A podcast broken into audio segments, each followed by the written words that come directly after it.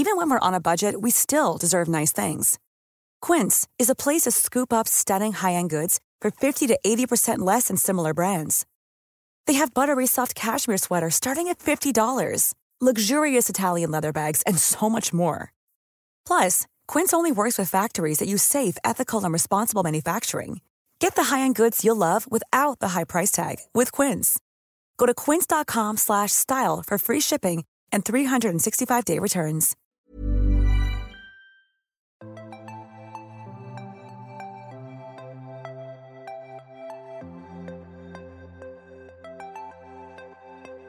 Hej och välkomna till Relationellt. Det här är avsnitt sju, Anna Bennick. Det är det, Nicky Amini. Den här veckan har vi kommit fram till att vi ska prata om gräl i relationer. Men om vi ska börja prata lite allmänt om gräl, Ja. och det här med att vara konflikträdd eller inte, det är ju en fråga som kan dyka upp i olika sammanhang. Men, men då om vi ska avgränsa det till just i relationer. Mm. Så här, jag är ju en person som eh, säger vad jag tycker och tänker. Mm. Eh, och framförallt då kanske om jag är lite upprörd eller om det har blivit en Ja men någonting där jag känner mig besviken eller så gentemot min man. Då är det klart att jag inte lindar in det med jättemånga gulliga ord. Det gör du inte, det kan han eh, också eh, stryka under. ja det kan han. eh, men så då framför jag varför jag är upprörd. Just det. Och det kan ju vara jobbigt. Det är ju inte alla som varken kanske vågar det eller tycker att det är också behagligt att få det mot sig. Nej men precis. Alltså hur vi bråkar med varandra, Mm. det där handlar ju dels om vilket också medfött temperament vi har. Vi är ju väldigt olika Ja. eh, rent biologiskt. Eh, och det påverkar ju förstås hur vi reagerar i olika situationer. Och sen har vi också, förstås som vi också påverkas av till en viss del, en eh, uppväxtmiljö som kommer att forma lite grann hur vi reagerar eller agerar eller så under konflikter. Och bara för att ta två extremer då så kan det ju vara vissa familjer som bråkar ingenting under uppväxten och det är ganska bra att kunna släppa oförrätter eller inte fastna så mycket vid saker och gå vidare. Mm. Men i en extrem variant så kan det ju handla om att man är livrädd för att ha en konflikt överhuvudtaget och man sopar allt under mattan och det kan ju ge barn som växer upp så också en bild av att det är jätteläskigt att bråka. Det, Mm. Våra relationer håller inte för det, vi klarar inte riktigt av det. Och kan ha en påverkan på det viset. Och sen om man ska dra det då till den andra extremen så ser vi kanske framför oss den, en jättebullrig familj där Mm. den som skriker högst vid matbordet eller bråkar mest vinner och ingen lyssnar på någon och, och så vidare. Och där kan man kanske ha lite svårt med just det där att, att lyssna. För Ja. det är ju en ganska viktig sak Mm. att kunna göra om man ska lösa konflikter så är ju lyssnandet både viktigt och också svårt Mm. när man är förbannad. Ja. Ja, men ju, just i en relation så upplever jag, om jag bara utgår ifrån mig själv ett tag, ofta situationer som kan bli irritationsmoment som leder till en konflikt eller argumentation. Det, det bottnar ju oftast i att man upplever att ens partner kanske inte har tagit hänsyn till mig. Ja. Eh, eller att eh, man inte lyssnar eller inte Mm. visar tillräckligt mycket respekt eller har förståelse eller att man är väldigt liksom egoistisk ja. och egocentrisk. Mm. Jag tycker väl också någonstans just i en relation, rent generellt för att minimera allt sånt, så är det väl det här grundläggande att visa hänsyn och ha din partner i åtanke. Mm. Verkligen. Det är ju eh, någonting som undviker att konfl- konflikter blossar upp. Och samtidigt är det svårt det där med så här, mitt perspektiv och ditt perspektiv om man har blivit besviken, ledsen eller arg. Ja. Eh, men, men där är det ju så spännande för där kan det verkligen ta olika vägar. Mm. För att vi, alltså konflikter är ju en helt naturlig del av alla våra relationer. De, om vi har människor nära omkring oss, föräldrar, syskon, kompisar, partners, ungar, så kommer vi bråka. Mm. Alltså vi, vi gör det, vi, och vi ska göra det. Ja, du har ju en eh, liten en hemma, Mm. som du har nämnt här tidigare när vi pratat om småbarnsåren och sådär, har en stark vilja mellan varven. Ja. Och hon börjar ju testa eh, lite grann hur mycket man kan, kan själv och bestämma och Mm. humör kan variera och man kan bli mer och mer arg och sådär. Och det är ju ett sätt att utvecklas och att testa sina relationer runt omkring och att lära sig hantera konflikter och relationer generellt. Mm. Sådär. Så det är ju helt naturligt att vi bråkar och ingenting som vi absolut inte ska göra. Nej. Men sen hur vi bråkar, det är ju liksom hela grejen. Om det blir någonting som landar konstruktivt och där man lär sig någonting nytt eller om det blir destruktivt och vi hamnar aldrig i något läge där vi har hittat en lösning eller kan säga förlåt eller sådana där saker. Mm. Ja, för innan vi går vidare på eh, lyssnarfrågorna, så det jag också har eh, det jag jobbar med mig själv, det, för jag, jag, jag har insett att så här, det lönar sig inte att bunkra upp med besvikelse eller irritation eller så. Nej. Utan också för reaktionen från både mig och min partner blir mycket mjukare om man när något uppstår som man känner att så här, men ja, det, det här föll inte rätt hos mig av någon anledning. Mm. Att man liksom tar det där och då. Ja. För det blir mycket enklare då att så här, bara prata om det och säga, faktiskt våga också säga vad man känner. För det, det här att prata om känslor, det är ju också inte heller så vanligt. Eller man är lite Nej, obekväm med Och jag det. tror att det också handlar om att om man eh, visar hur man känner och så i en stund så är, är, blir man också lite sårbar. Ja. Det är lite läskigt att lägga upp sina nu blev jag ledsen eller sårad för det här och så vidare. Och, och, och det är precis som du säger, det, det är många som tycker att det är jätte, jättesvårt Mm. och istället bunkrar och sen kommer allting någon gång när man har nästan glömt bort situationerna och är långt eh, fram i tiden. Men, eh, men just det där att visa sig sårbar är ofta en bra sak i relationer. Mm. Därför att dels kan man lösa konflikten och sen om man också vågar berätta så här kändes det för mig och jag blev ledsen. Det är svårt att totalt bara liksom demolera den andra personen då. Mm. Åtminstone om man lever i en sund relation. Det finns ju väldigt liksom, jobbiga exempel på att man använder sig av det och eh, tar makt och så vidare genom att eh, trycka till någon som Ja. visar sig sårbar. Mm. Men att visa sig sårbar är oftast en god sak för det Mm. ökar förståelse, det ökar också eh, på sikt trygghet att man kan visa känslor och berätta när något är jobbigt eller svårt utan att en relation går sönder eller att det leder till vidare gräl. Mm.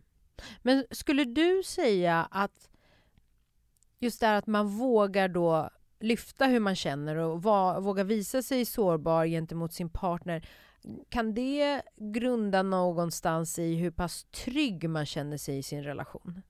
Det gör det absolut. Jag tänker att det är så ett sätt att ta tempen på hur pass mycket tillit man känner till varandra. För om jag delar någonting som är svårt eller jag blir ledsen av eller besviken eller arg. Om jag beskriver det för dig så kan ju du göra på olika sätt. Antingen kan du slå tillbaka Mm. eller så kan du ta emot det och eh, försöka ja, men, hjälpa till att reda ut den där situationen. Och om man vågar ta upp sådana där saker med varandra så visar ju det faktiskt att man litar delvis på den andra personen. Ja. Om man hela tiden blir bestraffad i det så kommer man sluta och visa sig sårbar. Mm. Och då kan grälen, de kommer inte försvinna för det, eh, inte alltid i alla fall, men de eh, kommer ta helt andra vägar och det kommer snarare handla om att man attackerar varandra. Därför att då är man åtminstone, har man åtminstone inte så blottat eh, strupen. Ska vi ta en första lyssnarfråga? Mm. Hej! Jag hoppas att ni kan ta upp bråk och konflikter i podden. Min sambo är riktigt hetlevrad. Han blir arg fort och jag tycker att det är så jobbigt. Även om jag vill diskutera med honom så blir jag till slut tyst och får ont i magen. Jag har försökt säga att jag blir orolig då han höjer rösten så mycket och även slänger igen dörrar men då säger han att problemet ligger hos mig som är konflikträdd. Men jag känner mig inte konflikträdd i andra sammanhang och vågar ofta säga vad jag tycker, till exempelvis på jobbet. Hur ska jag göra? Bästa hälsningar från Sofia. Att den ena partnern känner någon form av hot får ont i magen och tystnar, det är absolut ett tecken på att det är destruktivt, den här typen av gräl båda har ansvar för att konflikterna hanteras på ett sätt som inte gör att någon ska behöva vara rädd. Det, och, och det som är så synd här är att båda kommer förlora på det. Att vara den som skriker och på så vis får sin vilja eller åsikt igenom, det kan man säga är kanske en vinst precis i stunden och på kort sikt. Men ja. det, grälen tar slut när jag smäller igen dörren och mm. du får ont i magen och blir rädd och tystnar. Eh, och då kanske jag har vunnit just den här fighten för stunden.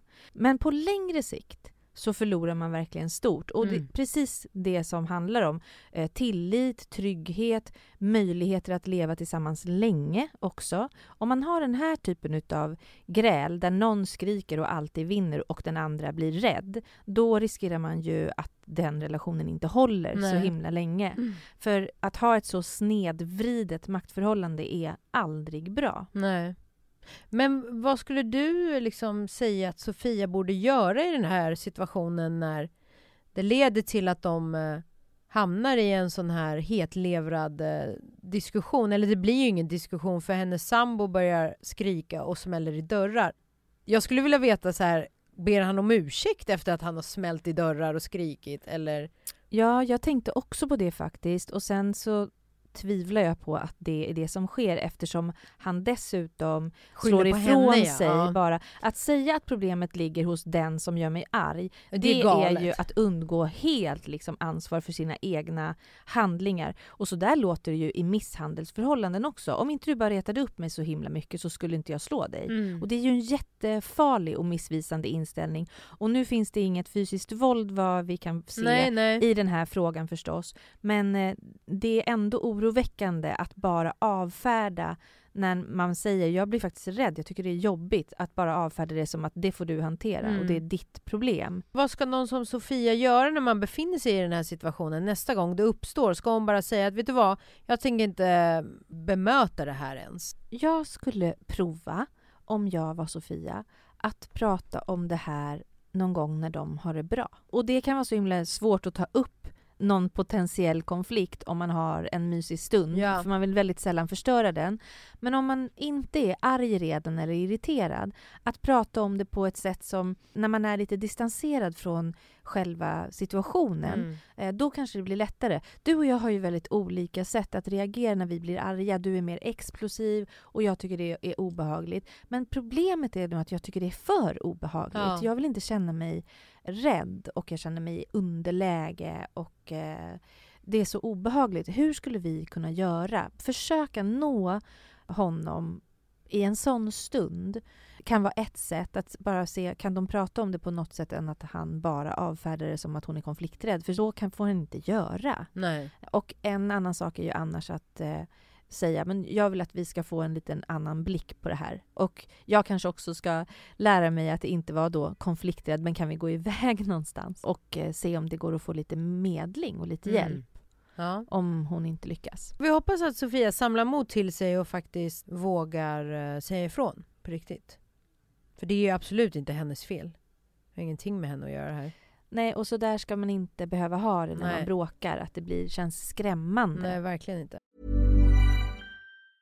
This Mother's Day, celebrate the extraordinary women in your life with a heartfelt gift from Blue Nile. Whether it's for your mom, a mother figure, or yourself as a mom, find that perfect piece to express your love and appreciation. Explore Blue Nile's exquisite pearls and mesmerizing gemstones that she's sure to love. Enjoy fast shipping options like guaranteed free shipping and returns. Make this Mother's Day unforgettable with a piece from Blue Nile. Right now, get up to 50% off at BlueNile.com. That's BlueNile.com. Many of us have those stubborn pounds that seem impossible to lose, no matter how good we eat or how hard we work out. My solution is PlushCare.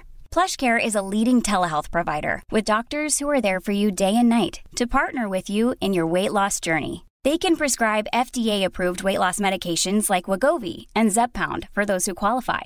Plus, they accept most insurance plans. To get started, visit plushcare.com slash weight loss. That's plushcare.com slash weight loss. Anna, jag tror att det är dags för Forskningskollen. Vad har du för spännande att berätta för oss den här veckan?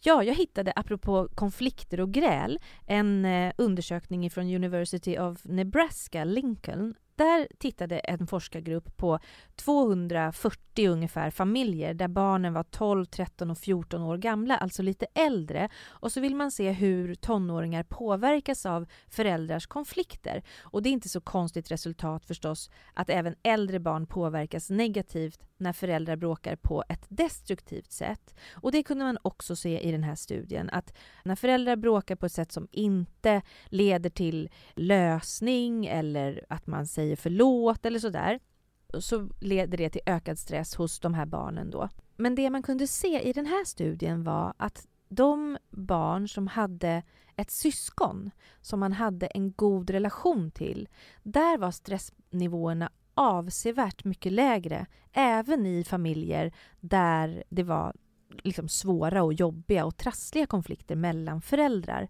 Så att, att ha ett syskon med att ha en god relation till syskonet fungerar som en jättestor buffert mot den typen av stress. Och jag tycker att det också visar så mycket på det som jag ofta, ofta, ofta brukar återkomma till att eh, när vi har det jobbigt eller går igenom jobbiga saker eller är ledsna hänga, att inte göra det ensamma. Nej. Att ha ett syskon om man är nära eller att ha en vän eller en partner eller någonting som man har nära sig. Att inte vara i svårigheter ensam. Mm. För det leder till mycket, mycket högre stressnivåer och också ökad risk då för olika typer av ohälsa. Mm. Nedstämdhet och ångest och, och sådär. Mm. Eh, och det var oerhört tydligt i den här studien att eh, två syskon det spelade ingen roll heller kön på syskon. Nej. Så att det, var inte, det var inte bättre att vara två bröder eller systrar utan det såg man ingen skillnad i. Utan bara så här, en, ett gott kamratskap mellan syskonen så eh, stod man ut och klarade av konflikter mycket bättre än om man inte hade det. Vi har fått en till lyssnarfråga. Hej Anna och Nicky. Jag är sjukt långsint. Vet själv att jag borde kunna släppa grejer som folk gjort mot mig. Har också kompisar som sagt att jag är så jobbig som aldrig glömmer vad någon gjort. Men jag blir så besviken och arg när någon gör något dumt och har svårt att glömma. Kan man lära sig det eller är det medfött? Alla blir ju förstås arga ibland och det kan vara lättare eller svårare att förlåta och glömma gamla oförrätter förstås beroende på hur ont de har gjort eller hur, hur illa behandlad man har blivit. Men om man är långsint, som den här personen skriver, så brukar man ju vara långtidssur även för saker som kanske inte är alarmerande dåliga mm. utan sånt som vanligen andra släpper. Och det, blir ju, det är ju jobbigt visserligen jobbigt för omgivningen men det blir ju oerhört jobbigt för också den här personen att vara väldigt, väldigt långsint. Att inte kunna förlåta en oförrätt är en tung belastning för en individ också. Så att för sin egen skull, kanske inte för de andra som har, man tycker har betett sig illa, ja. utan för sin egen skull så gör man ganska bra i att, att eh, försöka komma över det. Och medfött eller inte, det går att träna sig på att bli mindre långsint. Mm. Det har jag sett många gånger. Och det handlar lite grann om att liksom öka någon sorts flexibilitet i tänkandet. Sådär. Ha en sorts dynamisk rörelse mellan rätt och fel och gott och ont och svart och vitt och så ofta. Ja. Man kan ju försöka hjälpa sig själv genom att tänka att ja, men den som gjorde det här, det var väldigt dåligt gjort. Och den personen som gjorde så här har också en hel del goda sidor. Och att hjälpa sig själv att göra sån här lite röra sig mellan att eh, den personen har gjort dumma saker och också en hel del kanske goda saker mm. genom tiden som vi har eh, känt varandra till exempel. Man kan också träna sig lite i att påminna sig om de gånger som man själv har gjort saker som inte är helt hundra mm. rätt. Eller lite tveksamt i alla fall. Och eh, ja, men så här, öka den där flexibiliteten och förståelsen mellan att det är inte ont eller gott. Nej. Och eh, vi gör alla saker genom livet. Om vi ska leva i hundra år så kommer vi göra dåliga grejer, förhoppningsvis eh, ännu fler bra grejer. Men jag tänker, det finns ju också en yttre gräns. Just det här med att om man blir väldigt så här, djupt besviken. Att det också då blir väldigt svårt att känna att när man har nått den punkten mm. att försöka ändå ha överseende. Det kan absolut vara att man till slut hittar förlåtelse i sig själv. Jag skulle ju aldrig då framöver vilja fortsätta ha en relation till den människan. Nej precis, ibland blir vi för sårade Ja. och relation, det är inte värt det att umgås för det gör mer ont än vad det gör gott Mm. på något vis. Men att eh, öva på att liksom förlåta handlar inte så mycket om att nu ska vi umgås jättemycket igen. Utan det är om jag tycker det är så jobbigt och går och ältar Mm. de här grejerna, då kan jag jobba på och öva, alltså öva på förlåtelse för min egen skull. Och då kan man se på förlåtelse inte som jag förlåter dig och tycker det var helt okej att du sårade mig så här Mm. mycket, utan det handlar mer om att försonas med händelsen. Jag blev utsatt för det här. Och det var jättejobbigt och smärtsamt och gjorde ont och jag blev arg och ledsen. Mm. Och jag måste bli lite sams med det. Mm. Att det snarare är den inställningen. Och det gör man ju helt för sin egen skull. För att inte fastna i ältande till exempel. Ja, för just det här ältandet och fortsätta vara bitter och sur och arg och liksom tänka på det konstant så det gnager i en. Det är ju väldigt, väldigt dränerande. det är väldigt tärande. Och det, det påverkar ju liksom hela ens vardag och hela den liksom perioden i ens liv. Ja. Det tycker jag är ett väldigt bra tips, att förlåta hos sig själv. Även om det skulle vara att det har kommit till den extrema punkten att man längre inte vill ha med den personen att göra. ja, men precis. Acceptera händelsen. Ja. Inte acceptera jag tycker det var helt okej, utan acceptera det här hände mig. Mm. Och om jag ska leva i hundra år kommer några sådana här händelser hända mig. Och då får jag först vara arg, ledsen, besviken och sen får jag eh, agera, kanske genom att inte träffa personen som har gjort mig illa igen Mm. eller säga ifrån eller så. Men sen är jag också skyldig mig själv att försöka släppa och gå vidare och rikta min uppmärksamhet bort från hän- den händelsen. Ska vi ta en tredje lyssnarfråga? Ja, det gör vi. kommer från en kille som heter Oskar och han skriver så här. Hej, tack för en bra podd. Min kille tycker att jag blir för arg när vi bråkar. Men jag vet att jag skulle bli må dåligt om jag höll ilskan inne och så har vi aldrig gjort i min familj. Jag har lärt mig att det kan vara farligt att inte få ur sig aggressionerna. Då är bara risken att det ökar. Hur kan jag förklara det här för honom? Tror han skulle må bra av att bli lite arg han med ibland. Hoppas på svar. Oskar.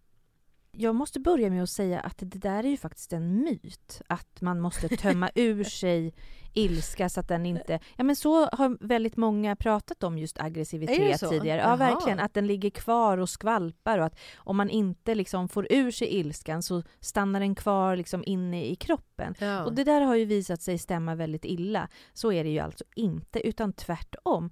Aggressivt beteende föder mycket oftare mer aggressivt beteende. Det tar längre tid att komma ner i varv igen om man har Mm. skrikit och gormat och smält i dörrar och så vidare. Jag menar, det leder ju till hö- högt blodtryck. Man kan ju tänka sig det, att bara hela stresssystemet drar igång och ju argare man blir desto längre tid tar det att sen också komma ner i varv. Jag tror att det är en missuppfattning här, för det är ju stor skillnad på att känna ilska och sätta ord på dem och tala om att nu är jag arg. För Ja. det handlar ju om att ja, men, så här, ta hand om sig själv och sätta gränser om man blir illa behandlad och så vidare. Men det är inte samma sak som att behöva bete sig väldigt argt och aggressivt. Nej. Och, och det här att slå på en sandsäck för att få ur sig aggressionerna, det kan ju hjälpa därför att fysisk aktivitet och rörelse, det är en bra eh, stresshantering. Om jag är uppe i varv och stressad och sticker ut och springer så kommer jag komma ner i varv snabbare. Eller slå på en boxsäck så kommer jag komma ner i varv. Men det handlar inte om att jag måste så här, tömma ur aggressiviteten annars ligger den kvar inne och, och sårar mig. Så till Oskar vill jag säga att eh, du ska nog inte förklara det för honom eftersom det inte riktigt stämmer.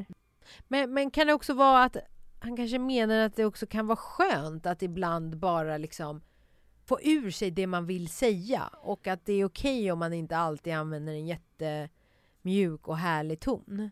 Verkligen. Att det är okej att man ändå också kan eh, brusa upp. Mm. Eller liksom man, man kan bli förbannad i stunden och så men det handlar om liksom hur man hanterar det och att man kanske också klarar av att då be om ursäkt om man går över vissa gränser och så vidare.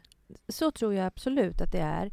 Och vi har ju som sagt olika temperament Ja. och blir olika arga och går upp i varv olika mycket. Men det är ju alltid det där med en gräns när någon annan tycker att det blir obehagligt och skrämmande och Mm. kanske hämmas. Och för det är som du säger, det är såklart vi ska kunna säga vår mening och eh, bli arga och så. Det går inte att leva ett liv utan att ha den typen av känslor Ja. och eh, ja, men vara i de situationerna. Vi bråkar ju med varandra, Mm. vi gör det vi människor, det är helt normalt. Ja.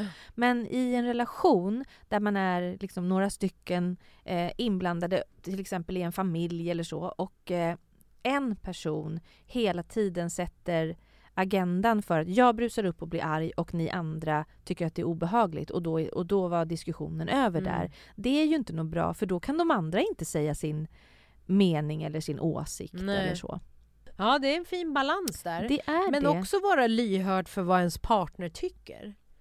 Alltså om Oscars partner har sagt att så här, jag tycker att det är jobbigt att du blir så upprörd och arg. Då får man ju, tycker jag, också kanske visa hänsyn till det. Och tänka på det. Jag tycker också det. Och ibland vill jag bara så här säga till alla som kämpar så mycket med att bråka på, på ett sätt som sårar varandra och sådär. Men så här, det är så himla stökigt och förutsägbart och, och jobbigt ibland att leva det här livet. Och vårt jobb i våra relationer om vi kan tänka på det att det skulle vara att vi har varandras rygg, att vi skapar trygghet åt varandra. Livet är så himla kort. Vi ska inte slösa det på, på elaka gräl. Vi Nej. måste ta upp när vi inte mår bra och när vi blir ledsna eller, eller så förstås. Men att de där, det där elaka, när man trycker ner varandra eller skriker åt varandra för ofta så här, det är så kort det här livet och vi, jag tycker att vi måste tänka att vi också är och skapar varandras liv. Ja. Eh, Och då behöver vi tänka att vi ska ta hand om varandra så gott det går. Och arga får vi bli, men vi måste också försöka lyssna in när, när det går över gränsen eller sådär.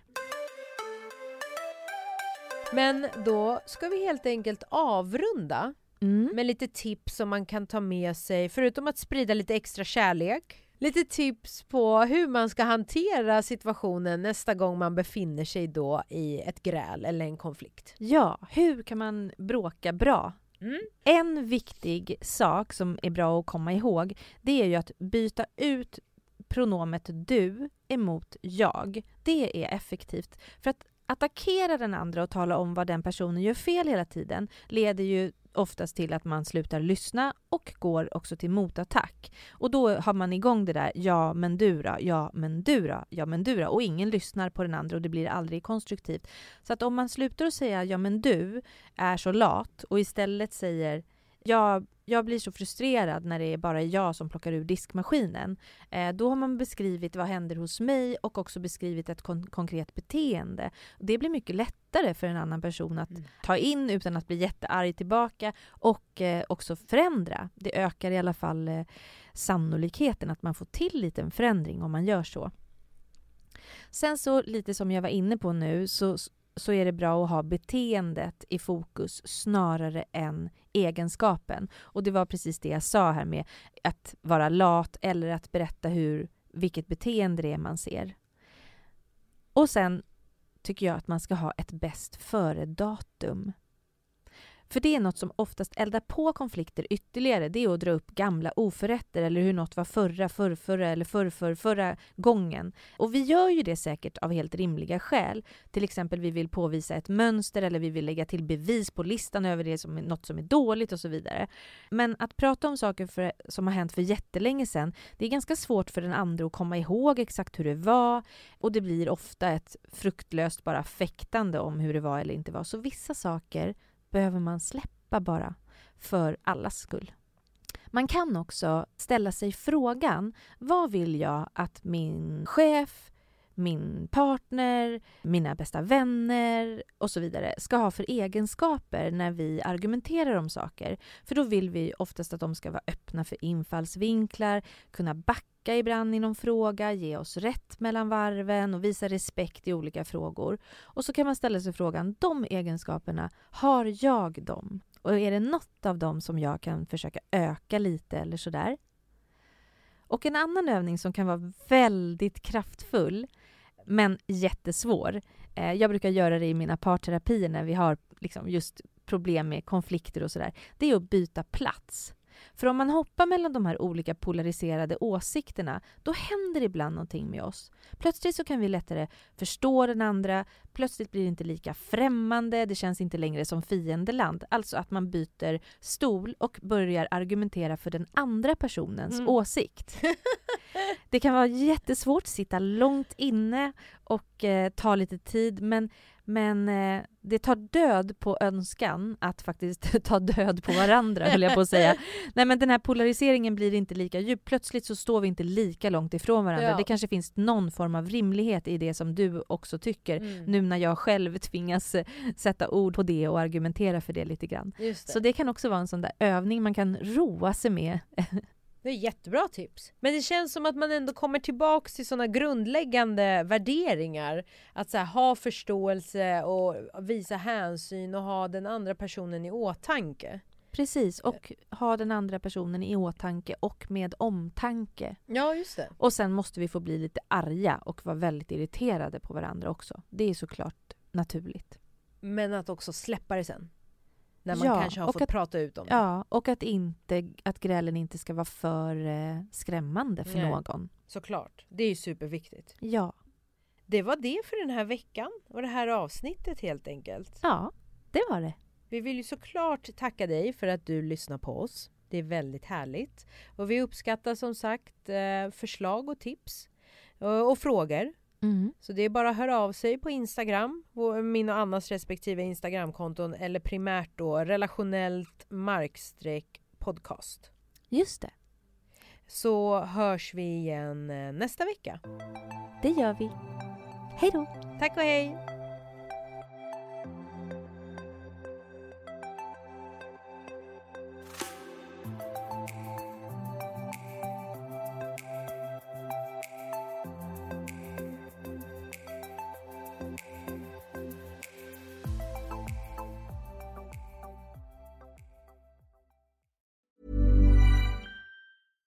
Hey, it's Paige DeSorbo from Giggly Squad. High quality fashion without the price tag. Say hello to Quince. I'm snagging high-end essentials like cozy cashmere sweaters, sleek leather jackets, fine jewelry, and so much more. With Quince being 50 to 80% less than similar brands. And they partner with factories that prioritize safe, ethical, and responsible manufacturing. I love that. Luxury quality within reach. Go to quince.com slash style to get free shipping and 365 day returns on your next order. Quince.com slash style. Imagine the softest sheets you've ever felt. Now imagine them getting even softer over time. That's what you'll feel with Bowl and Branch's organic cotton sheets. In a recent customer survey, 96% replied that Bowl and Branch sheets get softer with every wash. Start getting your best night's sleep in these sheets that get softer and softer for years to come. Try their sheets with a 30-night guarantee. Plus, get 15% off your first order at bowlandbranch.com. Code BUTTERY. Exclusions apply. See site for details.